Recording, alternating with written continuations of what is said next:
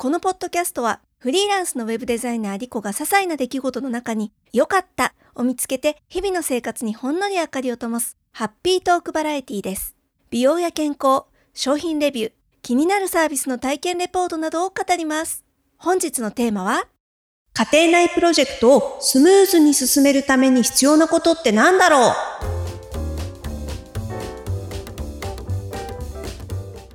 収録日3月26日日曜日です。雨の日曜日とっても寒いです。えーとですね、この収録してる私の仕事部屋、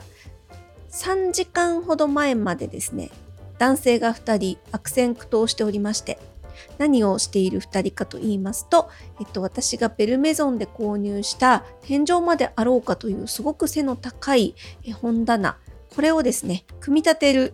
ために、えー、来てくれたお二人さんでして、えっ、と、お二人さんって別に私の個人的な知り合いじゃなくて、えっ、と、組み立てまで依頼して、え、購入した棚だったので、と来てくれたんですけれども、え、その2人がですねすっごいシックハックしながら、え、組み立てて棚を置いてってくれましたのでそこにですねいろんなものを詰めまして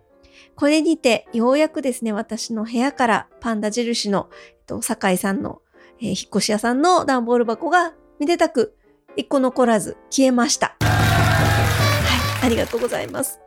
あー、なんかもう疲れましたよ。あの、よくよく考えたら、前回の引っ越し、もう十数年前になるんですけれども、前回引っ越した時に利用したアート引っ越しセンターさんの段ボール箱も開いてないものがいくつかありまして、今回の引っ越しでね、やっと全部開けて、箱も潰して捨てましたので、いやー、ほんとなんか十数年がかりの引っ越しがやっと終わったっていう感じですごくほっとしてます。2日前にはですね、えっ、ー、と、クリーンセンターってご存知ですか？自治体によって呼び方がもしかしたら違うかもしれないんですけれども、粗大ゴミを自分で持ち込むことができる処分場っていうのかな、えー、ゴミの処分場なんですけれども、ここにですね、えっ、ー、と、夫と2人でレンタカー屋さんで軽トラを借りまして、えっ、ー、と、うちからだとね、最寄りのクリーンセンター、だいたい30分、40分ぐらいの距離なんですけれども、そこを2往復しまして、いろんなね、あの、家財道具とか、不燃ゴミみたいなものを、計400キロ近く持ち込んで処分してきまして、まあ、本当大仕事ではありましたけれども、ね、なので、えー、家の周りとかガレージに置いてあった巨大なね、えー、食器棚みたいなものとかも、ひとまず、えー、ごっそりと処分できましたので、なんかすごく晴れ晴れしい、すがすがしい気持ちで今収録しております。で、今日のお話なんですけれども、このね、一連のリフォームからの引っ越しっていう、えー、家庭内においてはかなりの一大プロジェクトではないかと思うんですけれども、こういった大仕事をどうやったらスムーズに進められるのかな、結構、えー、試行錯誤しましたので、そのお話を皆さんにもシェアしてみようかなと思っております。ま、そもそも去年の6月に、えー、リフォームを始めようと考えたわけですけれども、最初はね、私一人で張り切ってまして、夫がなかなかこうやる気スイッチを押さなかったんですよね。でうちの夫は結構家のことは積極的に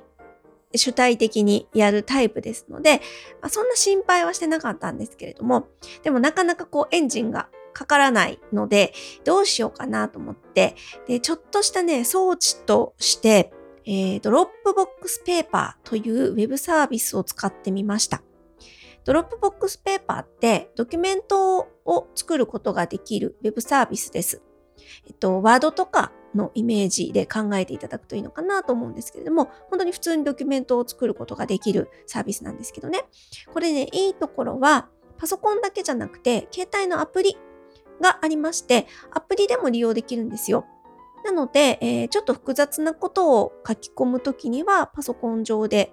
やるのがいいかなと思うんですけれども、図を貼ったりですね、URL なんかもペタッと貼りますと、リンク先の情報が視覚的に見えるように勝手に変換してくれたりもしますので、すごくね、見やすいドキュメントが簡単に作れます。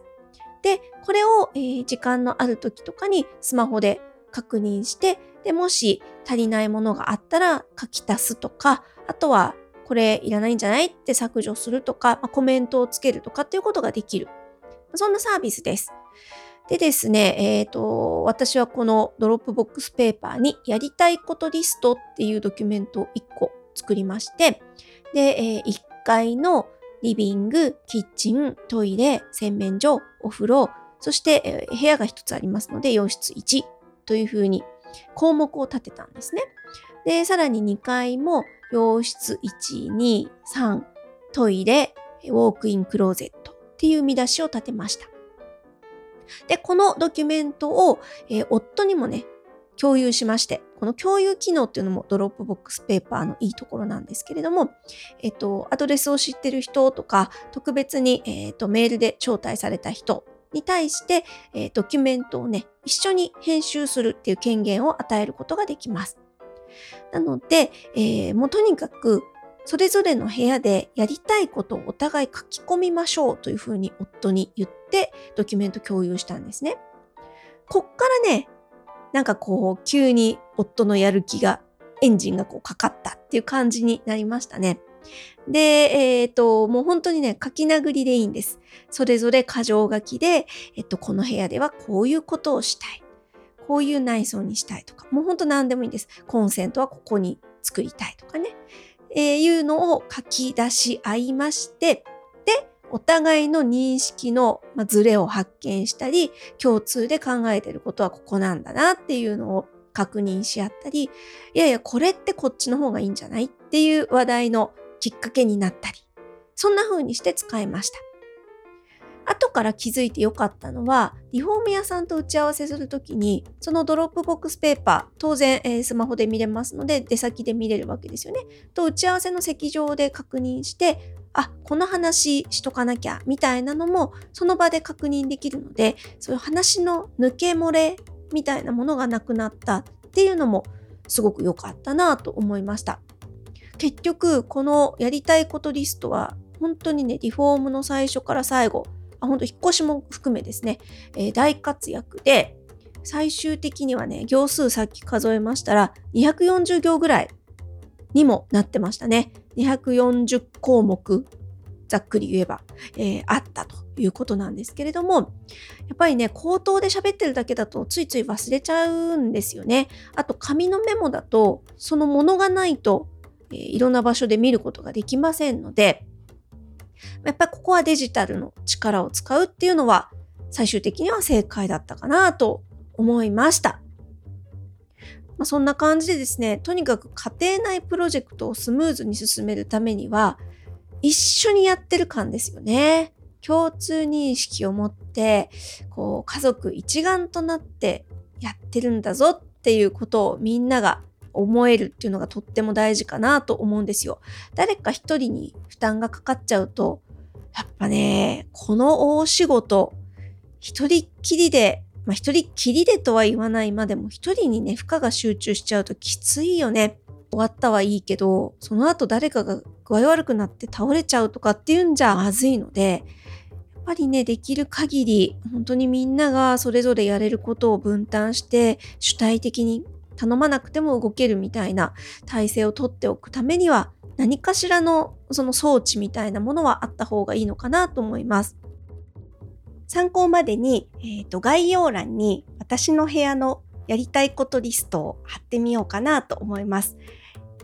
どんなことをドロップボックスペーパーに書いていたのか、もしご興味ある方は見てみてください。